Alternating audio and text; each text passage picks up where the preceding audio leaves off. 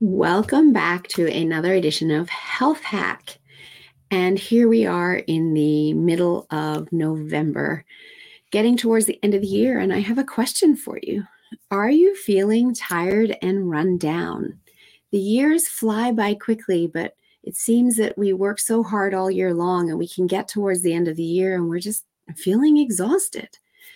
And so I want to ask you another question what are you going to do differently in 2024 so that you don't feel tired and run down at the end of the year or at the beginning of the year? As you set your goals in life, in business, are you setting goals around your health? It's really important to be including our health in our goals because if we don't have our health, we can't be building our business, our career, raising our family and looking after our kids and being the partner that we want to be to our spouse. When we're running on low energy, we don't have what it takes to be able to show up in the way that we want to. Yet there's so much that we can do in order to ensure that we do have good energy all day, every day, all year long.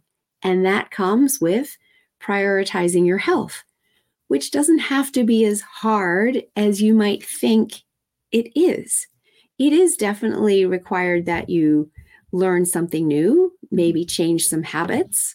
After all, Albert Einstein said, you cannot solve a problem with the same mindset that created it.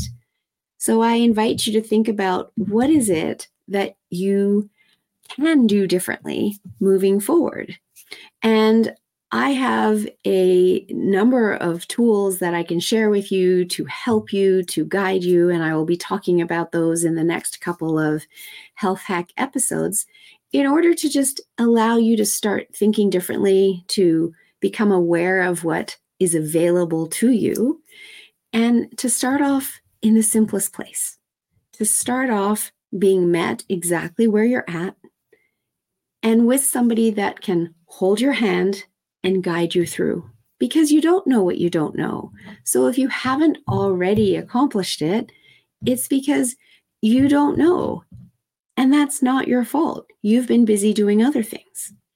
So, working with someone who can guide you and show you the way to optimize your health, to have good energy all day, every day, and to be able to achieve that easily with a few habit changes that can also be achieved easily when you work with the power of your unconscious mind, you can set yourself up for success in all areas of your life in 2024. So keep tuning back in this week as I share with you some of the ways that you can get started focusing on your health goals for 2024.